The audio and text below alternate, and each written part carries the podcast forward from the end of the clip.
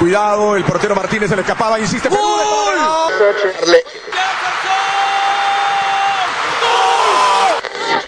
Aquí está el empate en el área Esperañol, en el área Esperañol está. ¡Gol!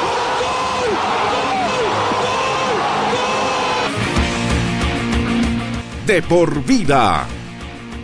De lunes a viernes, de 1 a 3 de la tarde, por Radio Cepra, 89.2 FM. Pasión por la radio.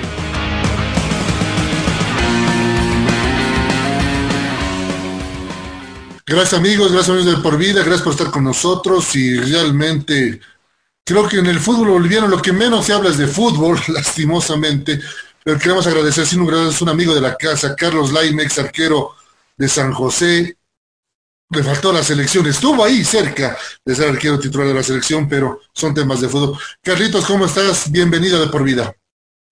Buen día, hermano querido, buenas tardes, buenas noches, contento de estar, sí, estuvimos en la selección, en sub-20, sub-23 y mayores, pero teníamos a Loco Truco, que era el titular inamovible en mi época, y sí, contento de poder verte, saludarte, estás en La Paz, yo en Tarija, y contento de poder hablar de lo que nos gusta, pero que en este caso, como tú bien lo has dicho, creo que hablamos menos de fútbol y de otros problemas. Carlos, apelo a tu experiencia como futbolista no activo. Los futbolistas están divididos. El grupo de futbolistas activos están divididos. Unos que apoyan renunciar a la selección, apoyan las medidas de favor, y otros que dicen, no, yo no voy a apoyar. Sí, sí, sin lugar a dudas están partidos. No quieren decirlo, pero están partidos. Aparte, hay temor de muchos, de muchos muchachos que están en, los 14 clubes y que ellos quieren, quieren asistir a la convocatoria de la selección porque no se puede meter a la bolsa papas y cebollas, hermano. Eh, La selección es sagrada, la selección, la verde eh, no se toca. La verde es lo máximo para un futbolista y para cualquier deportista que esté haciendo el deporte de su preferencia. Para el raquetbolista ir a una selección boliviana, para el basquetbolista, yo creo que es lo más sagrado. Y no pueden meter a la bolsa decir, ah, si los clubes que les deben a los jugadores no les pagan, no van a ir a la selección. No, no, no, señores, la selección es sagrada. Creo que eh, Agremiados ha perdido el horizonte, creo que estar muchos años a la cabeza creo que ya les ha, los ha trastocado, creo que están demasiado tiempo y es hora de un cambio. Bolivia lo ha pedido hace mucho, estamos en un proceso de cambio y, y yo creo que es hora de que otra gente que tiene ganas de para que el futbolista eh, agremiado pueda ser respaldado, no solamente en el área económica, que creo que es, es, importante, pero no es lo único, porque hay que ver el tema de salud, hay que ver el tema de educación, hay que ver el tema de una jubilación, hay que ver de aglutinar a todos los futbolistas, es un trabajo integral. Yo no creo que solamente sea como arma principal el cobrar deudas, iniciar juicios, etcétera, etcétera, no creo. Yo creo que que tiene otra, otra, otra consistencia que tiene que tener agremiados eh, en Bolivia. Y lastimosamente eh, la selección es mal usada o manipulada o manoseada, y no solamente ahora, hace mucho tiempo creo que esa es la, parte que es muy manoseada de decir o me dan o no voy. Incluso se ven temas de concentración, Carlos, a punto de jugar partidos de Copa América, eliminatorias, de que se arreglaban sueldos a horas en el hotel, cuando todo el mundo estaba expectante lo que podíamos hacer en un partido internacional. Sí, eso hay que cambiar porque antes no se veía eso, Chelo, porque no había tanto dinero como hoy el fútbol genera millones y millones, tú me entiendes, hay mucho interés económico. En la época nuestra no había esto, era, era más el amor a vestir la verde que no tenía precio. Eran otras épocas. ¿Se perdió eso? Pueden decir, y te lo pueden decir los jugadores, ¿no? Perdón. ¿Se perdió eso? El amor a la camiseta. Habría que preguntarles. Yo te digo por los ejemplos que tú conoces, que una Copa América nomás tuvimos un problema antes de jugar un partido, una Copa América en Estados Unidos, creo, no sé dónde, que si no arreglaban, que no había el dinero y no querían entrar. ¿Qué te puedo decir? No sé, yo no, no quiero creer que se hayan perdido valor. Creo que pasa por la cabeza de, de algunas personas, no de todos. Yo creo que no hay que meter a todos a la bolsa porque yo creo que hay jugadores que, que tienen corazón, todavía aman a, los equipos en los que juegan y a la selección sobre todo. Entonces, yo creo que eh, se habló de poner también reglas, ¿no? O sea, de comportamiento de una selección, que es fundamental, para que no haya estos problemas. Tiene que haber un, un manual de, ética, de, comportamiento de, los que van en representación del país, no solamente en el fútbol, sino en las demás disciplinas, porque la representación que llevas es de Bolivia, no es de un grupo de amigos. Entonces yo creo que hay que tener esa, esa compostura y tener ética cuando representamos al país eh, en el exterior. Carlos, eh, yo parto de esa idea. Al futbolista boliviano, desde que clasificamos al Mundial, se le paga por ganar, empatar o perder. No importa el resultado. ¿No sería mejor pagar al futbolista boliviano de aquí en adelante por objetivo? Digamos, para el próximo Mundial de qué tal, les doy cuatro millones de dólares si van al Mundial. ¿No sería mejor? Claro, eso es un joint venture, ¿no? Es eso se hace en las empresas donde si tú tienes resultados a largo plazo y generas excedentes, ese excedente es tuyo porque tú lo has conseguido con tu esfuerzo y sacrificio. Eso es un joint venture donde todos apostamos a este proyecto. No sé si sería lo bueno, pero sería bueno por objetivos, no tanto porque ganen, pierdan o empate. El objetivo es Qatar. Muy bien, señores, aquí tienen 20 millones de dólares para repartirse si clasificamos. Sería lindo. O sea, hablar de dinero, eh, eh, yo creo que hay que ser muy cuidadoso porque hay gente que como lo puede entender bien, lo puede entender mal. Pero a mí me gustaría, la idea que tú tienes es por objetivo, no irnos al, mediano plazo del resultado. Vayámonos al objetivo. Y eso deberían plantearlo los dirigentes, reunirse con los jugadores, y definir que eh, por el objetivo que es Qatar, tanto. Si no se habría llegado por esas cosas del fútbol, un punto o algo medio raro, igual tener un premio, pelearla. Por eso hay que discutir, no es, nada es cerrado. Ningún documento ni ningún reglamento está hecho en piedra. Todo se puede hablar. Entonces yo creo que habría que trabajar con eso, pero lo primero ahorita es que que esta pandemia pueda pasar y que un día nos digan, ya señores, puede haber, eh, tiene que entrenar la selección, tienen que entrenar los equipos que van a jugar eh, Copa Libertadores, y a partir de ahí que los jugadores que, que, tienen que ser conscientes de presentarse al llamado de, del técnico, que no es de mi agrado, yo siempre lo he dicho a don César cuando alguna vez conversé, no es de mi paladar futbolístico el entrenador venezolano, pero él ya fue elegido, hay que respetar los procesos.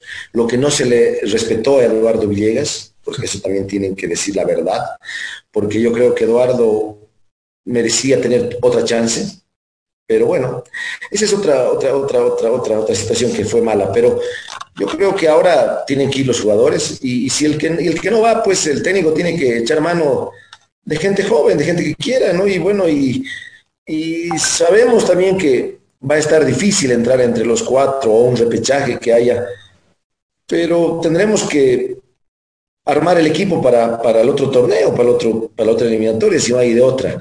Pero no creo yo que los futbolistas pierdan esta oportunidad porque estar en una selección y en un evento internacional es vidriera, es mucha vidriera en el fútbol. Y dejar pasar estas oportunidades son imperdonables y son irrepetibles. O sea, no creo que la, dejen así y tienen que ponerse fuerte con, con su gremio. La selección está ante todo, sobre todo y para todo en primer lugar. Carlos, no te voy a poner como candidato, pero debe haber cambio en la dirigencia de favor. Sí, Sí, pero no soy candidato. Me pusieron una, eh, no se contextualizó en una nota. Yo hablé de que es hora de un cambio, porque están muchos años. Y no es bueno estar en, en, un cargo muchos años. La experiencia, tú y yo sabemos lo que ha ocurrido, lo que pasa. No es bueno, no es bueno. Que la gente te pida si quieren que vos estés. Deja una temporada, deja un, ciclo, un año o dos años, no sé, y volver, porque la gente que te lo pida, no que tú te quieras quedar. Y eso está ocurriendo. Eso les molesta, porque yo hablé, pero hablé de un cambio con estos cuatro pilares de un proyecto eh, integral donde se tiene que velar al futbolista. En el fútbol y en el deporte del fútbol y en cualquier deporte hay cuatro patas en una mesa que son los dirigentes, para mí son los futbolistas, los dirigentes, cuerpo técnico y la prensa. O sea, tienes que trabajar con todos ellos si quieres llegar a un objetivo. Entonces, hay que ubicarnos, yo creo que la cabeza ha tenido un tiempo, no sé si lo hizo bien, lo hizo mal, yo no estoy juzgando, no he hablado de personas, soy un hombre de leyes, yo no hablo de personas como ellos lo han hecho, porque yo tengo una altura, yo no voy a entrar. Me han dicho que quién soy yo, obviamente yo no soy futbolista activo, no puedo estar agremiado a favor, es lógico. Y tampoco tengo el reglamento o el estatuto que ellos manejan porque no lo han socializado, ni tú lo tienes que eres un hombre de comunicación, porque lo guardan bajo siete llaves y con miles de secretos, entonces no sé. Y luego me dicen que me invitan, que si yo quiero, ah, no, que yo no puedo llamar a un congreso. Obvio, yo no soy de favor, yo no tengo por qué llamar a un congreso. Yo quiero decirle que a mí me llamaron los futbolistas activos que están descontentos con el manejo de esta, de esta dirigencia, que no sé, que yo veo a dos, solamente a dos, ojo, no, no conozco más. Y, y que están descontentos y que querían un proyecto. Yo les expliqué un proyecto, pero que no es de Carlos Laime, es de un puñado de futbolistas que ya no estamos en la parte activa, que hemos sido como ellos futbolistas y que la experiencia nos ha dado el poderles brindar proyectos nuevos para beneficio de ellos y sus familias. Eso hicimos. Yo de loco no me voy a lanzar a la piscina, pero yo no quiero ser presidente, eso lo dije, lo descontextualizaron. Pero ahora que me invitó esta dirigencia, con gusto, cuando quieran, de aquí a dos, tres, cuatro años, cuando quieran, estoy seguro que si me presento les voy a ganar, porque yo sí sé hacer gestión. Y porque ahora sí me han, dicho que, que, quién soy yo, yo quiero recordarle que yo soy Carlos Laime, un muchacho muy humilde, que me costó mucho mi vida, soy de padres de gente humilde, soy profesional como él y que a los profesionales se los ve en cancha, en gestión. Y sí, sí me gustaría, cuando quiera, que el que está nervioso es él porque hoy salió muy furibundo en contra mía. Me alegra, me alegra, parece que les dolió lo que dije, que es verdad. Yo no hablé de las personas, hablé de que la institución de Favol cumplió un ciclo y que tiene que dar paso a otros con otras ideas. Y si no lo hace, será porque, la, porque los jugadores están muy amarrados, tienen miedo o estarán satisfechos también. Yo no puedo decir, a mí me han llamado de los 14 clubes jugadores de base, no los capitales. Y si eso le molesta a la gente de favor, lo siento, yo no puedo hacer nada. A mí me llaman porque me conocen y porque tengo amigos en todo ello. Y ellos nos han pedido, yo de loco no he pensado en esto. Yo lo único que he dicho que es hora de un cambio. Es hora de un cambio porque hay un grupo como yo de casi 11 o 12 personas que hemos sido futbolistas y que queremos transmitir todas las vivencias que hemos tenido. Es así todo lo que hemos dicho, pero que en ningún momento nos hemos postulado, nos y como han dicho que queremos figurar, por favor. Están figurando ellos hace mucho tiempo, no nosotros. En caso de una elección mañana, un ejemplo, Laime y compañía, hablando de los que los jugadores se presentan, que nos inviten, que nos digan las reglas del juego, porque hay mucho secreto, hay mucho misterio. ¿Qué le habrán puesto a su estatuto? Pero yo quiero decir una cosa, y la gente no es, no es, no es tonta. Cuando él asume como, cuando asumen como favor, ¿eran futbolistas activos? No, no ve. Entonces, que no me diga que quién soy yo. Soy una persona que jugué fútbol también, que no se olvide que él no tiene la verdad absoluta. Porque la verdad absoluta no existe en ninguna esfera y menos en el fútbol, que el fútbol es universal. Si le molesta lo que yo dije, qué pena, parece que les dolió. Pero yo no voy a, no, no voy a, no tengo un objetivo personal, no me gusta figurar, siempre he tenido un perfil bajo. Me gusta tener amigos. Entonces, más que tener dinero, me gusta tener amigos. Y yo, el día que me lo pidan, porque nos pidieron un grupo de, de futbolistas que no se sienten representados por esa agremiación, porque no hacen gestión, nos lo pidieron no fuimos de locos nosotros los que hicimos esto.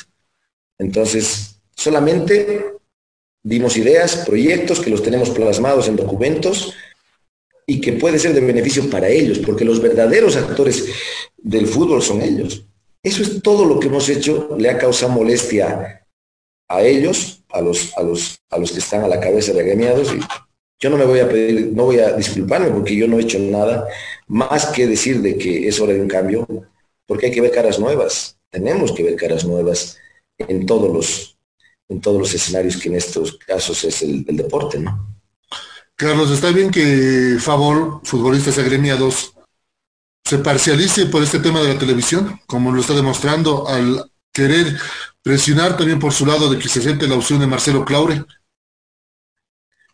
Yo no sé mucho, porque hablar sin conocimiento no es bueno, pero en el fútbol existen intereses. Y la, pregunta y la respuesta es clara. A don César Salinas, un hombre que fue elegido legal y legítimamente en un congreso, hubo seis clubes que le pusieron piedras todo el tiempo. Entonces, ¿qué hago yo? Traigo a, gente que está ahí, ¿no? En ese, en ese, en ese, en ese, en ese gremio y les digo, bueno, muchachos, apóyame. Es obvio, no hay donde perderse. Todo es válido en la guerra y en el amor, dicen, pero lo que no es válido es que uno tiene que ser imparcial. El futbolista está para jugar, no para hacer negocio. El futbolista firma su contrato y tiene que jugar fútbol. ¿Qué es lo mejor para un club? Seguro, pero para eso están los dirigentes.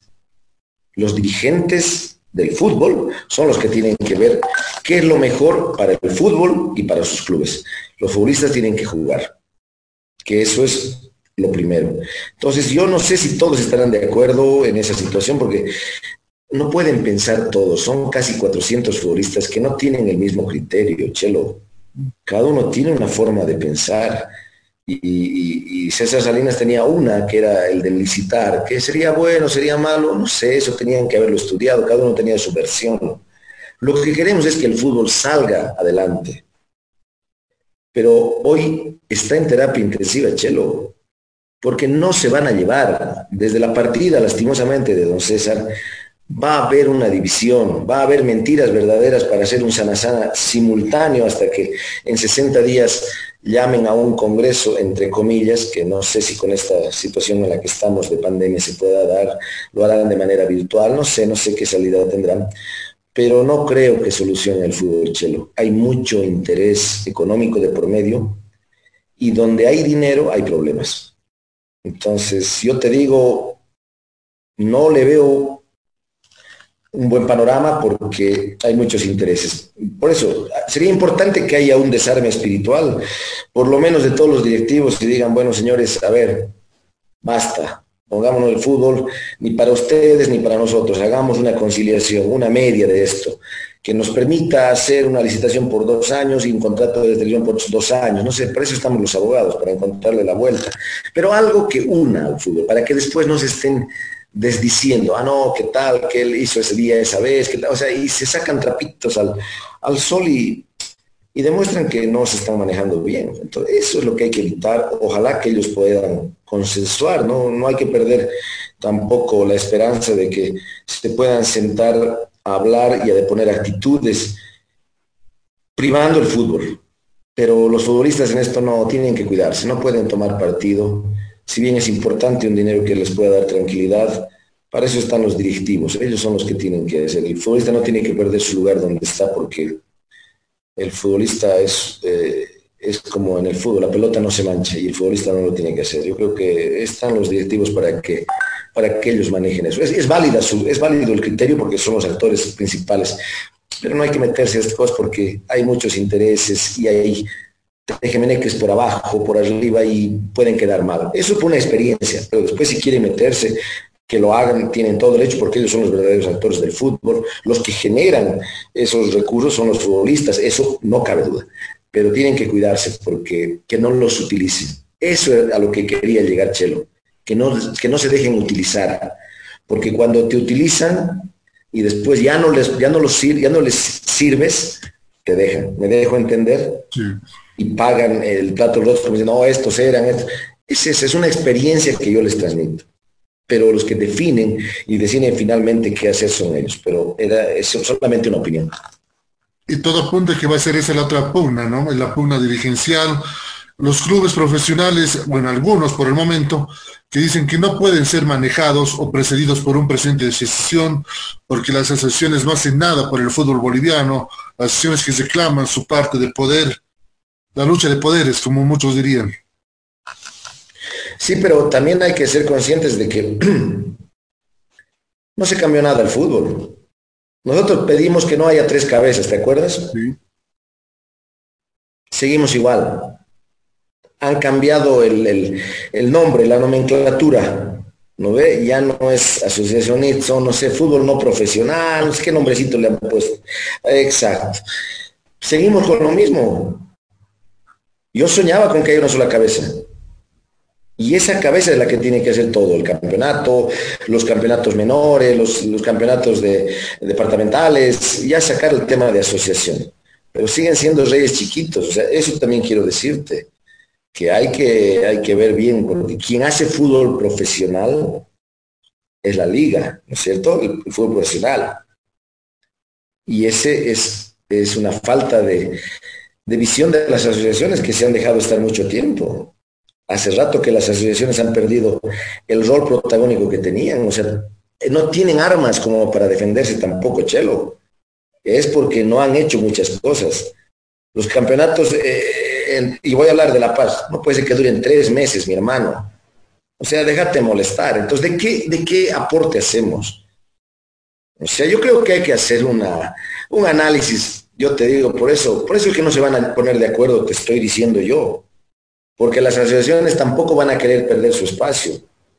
Y los clubes de liga tienen razón, ellos hacen fútbol profesional, ellos ponen plata, traen jugadores, pero ni lo uno ni el otro, no hay que tener extremos. Por eso tiene que ser el presidente un hombre de consenso, un hombre que aglutine al occidente y al oriente con las líneas claras, transparentes, un hombre carismático, un hombre que le dé certidumbre y no le dé palo cuando no pienses como él o cuando quieras darle la contra en algo que no esté él correctamente, lo borres de un plumazo o lo catalogues como un enemigo, que eso hacen muchos dirigentes. ¿Crees que Fernando Costa es esa persona? ¿Perdón? ¿Crees que Fernando Costa, presidente del Borrelli, puede ser esa persona? Para mí sí, porque, para mí sí, porque yo me, me ratifico en el tema de que él vino y y lo sacó a un Always Ready que estaba en la B, perdido, siendo un gran equipo, invirtió tiempo, recursos, aparte él es un, está metido en el área de educación superior, un hombre que tiene, que es empresario y que vive aquí, vive en Bolivia, con la realidad que vivimos, en cómo respiramos, en cómo sentimos, él vive aquí. Y creo yo que para mí, por lo que ha conseguido, debería ser, pero no con un estatuto o un reglamento que te diga, tienes que ser cuatro años dirigente o presidente de un equipo eh, de manera continua, cuatro y seis de manera discontinua. No, yo no creo. Eh, hacen fútbol profesional y los presidentes son la cara visible de, una institución y son a los que les cobran, a los que les hacen procesos y son los que meten la mano al bolsillo. Entonces yo creo que deberían tener todo el derecho de ser de elegir y de ser elegidos, que eso es la, fiesta democrática que tiene que primar en cualquier escenario. Entonces, para mí sí, pero yo sé que hay muchos intereses, habría que revisar los estatutos cuándo los han hecho o si los han cambiado, porque me parece que yo por lo que me acuerdo y que leo bastante, me parece que esos estatutos cambiaron, no sé, no sé cuándo, en que el presidente de, del fútbol no profesional tenga que ser cuando creo que era el que tenía que seguir el, fútbol liguero. Hay que revisar, yo te digo que algo no está bien contado, seguramente, pero para eso están los dirigentes que son más gallos que, que nosotros, porque ellos hablan mucho y seguramente que deben saber un montón de cosas que nosotros eh, ignoramos. Yo voy a seguir con mi editorial o mi opinión de que los dirigentes no leen lo que firman, aprueban por aprobar y aquí están las consecuencias que no sabemos quién es presidente. Por eso, habría que leer bien el estatuto. No te olvides que primero ha habido un congreso. Y el año pasado... La historia, exacto. Y luego llamaron a una, creo, no sé, para cambiar algunos artículos. Habría que revisar. Yo estoy hablando de memoria. Hay que revisar, pero se van a, se van a entrampar. Yo te digo porque, y te vuelvo a decir, ningún reglamento, ningún estatuto está hecho en piedra. Cuando hay voluntad y cuando queremos que el fútbol gane, se pueden flexibilizar varias, varias, varios artículos de, un reglamento en bien y en pro del fútbol. Pero eso tienen que entenderlo ellos. Carlitos, ya para terminar, voy a apelar tu corazón. Tu San José querido creo que está en su peor momento. el colombiano Mena está diciendo hace 10 meses que no cobra un salario. Se aferran mucho al cargo en San José. ¿Por qué? El señor Antesana. No lo conozco, hablé el otro día con la prensa orureña, me, me, hicieron un contacto, hicimos un contacto con Valencia, con Hernando Mancilla, con Rolly Paniagua, Freddy Cosío, y dije lo que voy a decir porque yo no soy esclavo de mis palabras, por eso aclaro que yo nunca dije que quiero ser presidente. Yo dije que la culpa, el cojo echa la culpa al empedrado. Ha habido tres o cuatro dirigentes en este último tiempo que han hecho contratos draconianos. O sea, lo han traído a, a Flipper, por decirte, un, delfín, y le han pagado como a Silvestre Stallone. O sea, me debo entender, has traído jugadores que no eran para el precio que tú pagabas. ¿Por qué?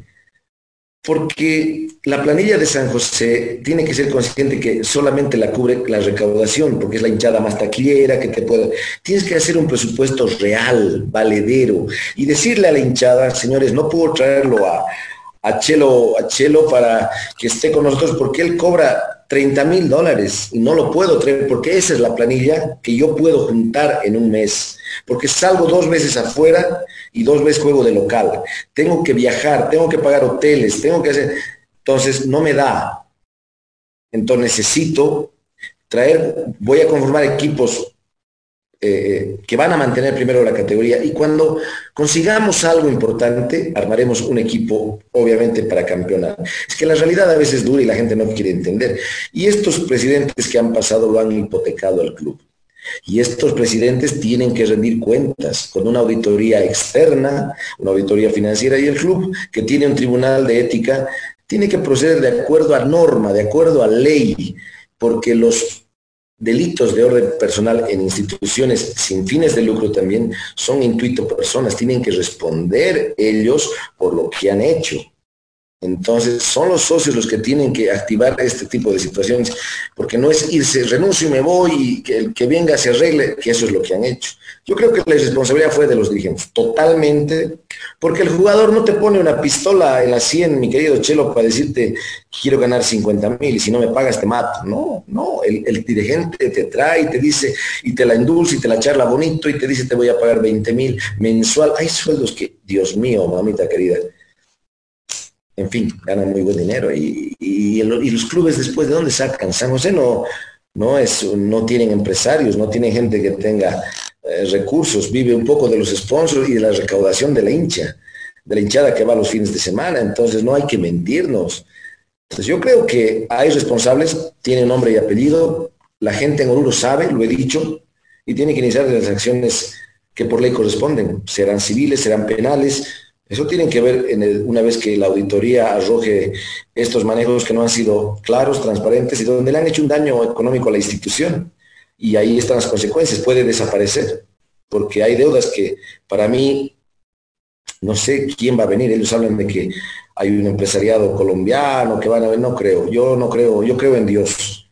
Y no creo que, Dios venga para poder poner esa plata que, que es mucha y harta y que a mí me duele el corazón porque porque le han mentido a la, hinchada, y, pero los que le han mentido tienen nombre y apellido, tienen nombre y apellido y ellos deberían explicar qué han hecho porque han pagado préstamos por casi 30 mil, 40 mil dólares por préstamos, imagínate, y que nunca los han pagado. Entonces los contratos han seguido y se está perdiendo en todos los tribunales de FIFA, de todos los tribunales que, que recurren los jugadores. Y bueno, por eso yo te digo que son culpables los dirigentes porque son ellos los que han puesto la firma para estos contratos irracionales y que no van a poder cumplirse. Eso es lo que lo dije y lo sostengo. Está en terapia intensiva, no sé si podrá vivir. Y termino, ¿por qué se, se aferra ante esa? No sé, no sé. Seguramente hay eliminatorias de mundial, seguramente debe tener algún interés, porque cuando no hay nada no te puede, te vas, ¿no es cierto? Te vas tranquilo con el deber cumplido, porque, porque es así, uno, todo tiene un, principio y tiene un final, en todo, incluido agremiados. Todo tiene un principio y todo tiene que tener un final. Y es lo mismo para los dirigentes. Si veo que no puedo más, tengo deudas, no les pago hace 10 meses, tienen familias, les deben en la tienda. Yo conozco, yo he vivido 8 años en Oruro. La gente te cobra y si no tienes para pagar. Entonces la, dirigencia ahí tiene que decir, señores, no puedo más, me voy, haré mi rendición de cuentas, vean ustedes, etc. Pero no aferrarse que creo que, que le ha hecho un daño al club. Y, tiene nombres y apellidos. Yo no voy a decir porque una auditoría financiera tiene que arrojar los responsables de, esta hecatombe del santo. Claro, sí, Carlitos, gracias por estos minutos con el programa. A cuidarse mucho allá en Tarija. Esperamos que la próxima vez ya podemos estar donde más nos gusta, Carlitos, una cancha y estar hablando de fútbol. Esperemos hablar de fútbol. Así es, Chelo. Así es, Chelo, querido. Yo estoy en un momento difícil. Mi tío, hermano de mi mamá, ha fallecido anteayer. Eh, con esta enfermedad. Cuídense, es muy dolorosa que tu familia, porque ya no solamente son números de gente que tiene esta enfermedad, sino que ya gente cercana nuestra se está yendo y, es muy doloroso. Entonces, que Dios nos proteja, porque es el único que nos puede proteger, Chelito, no hay otra persona. Y gracias, gracias por, por la entrevista, un saludo a La Paz y que sigas con tu programa de por vida. Un saludo, hermano querido, y a meterle, Chelito, hermano querido. Gracias, Carlos. Nuestras sentidas condolencias de tu parte, todo el programa, vos a la familia y mucha fuerza en Dios. Sé que vamos a ganar este partido, en términos futbolísticos. Vamos a ganar este partido. Tal vez en el minuto final, pero lo vamos a ganar. Dios te oiga. Así me gusta, Chelito. Un abrazo, hermano querido. Otro para vos, Carlos.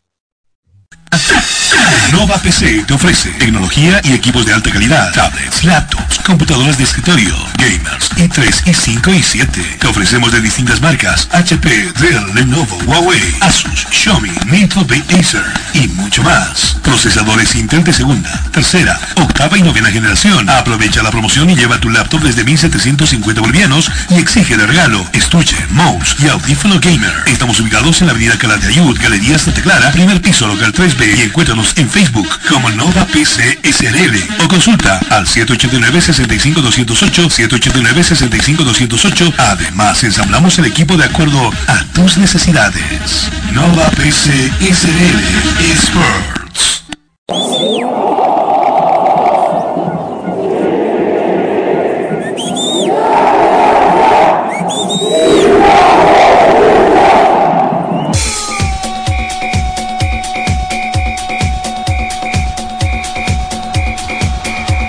Información que necesitas saber del deporte en Bolivia y en el mundo, solo lo tendrás en De por Vida. A la cabeza de Marcelo González y todo su equipo de trabajo.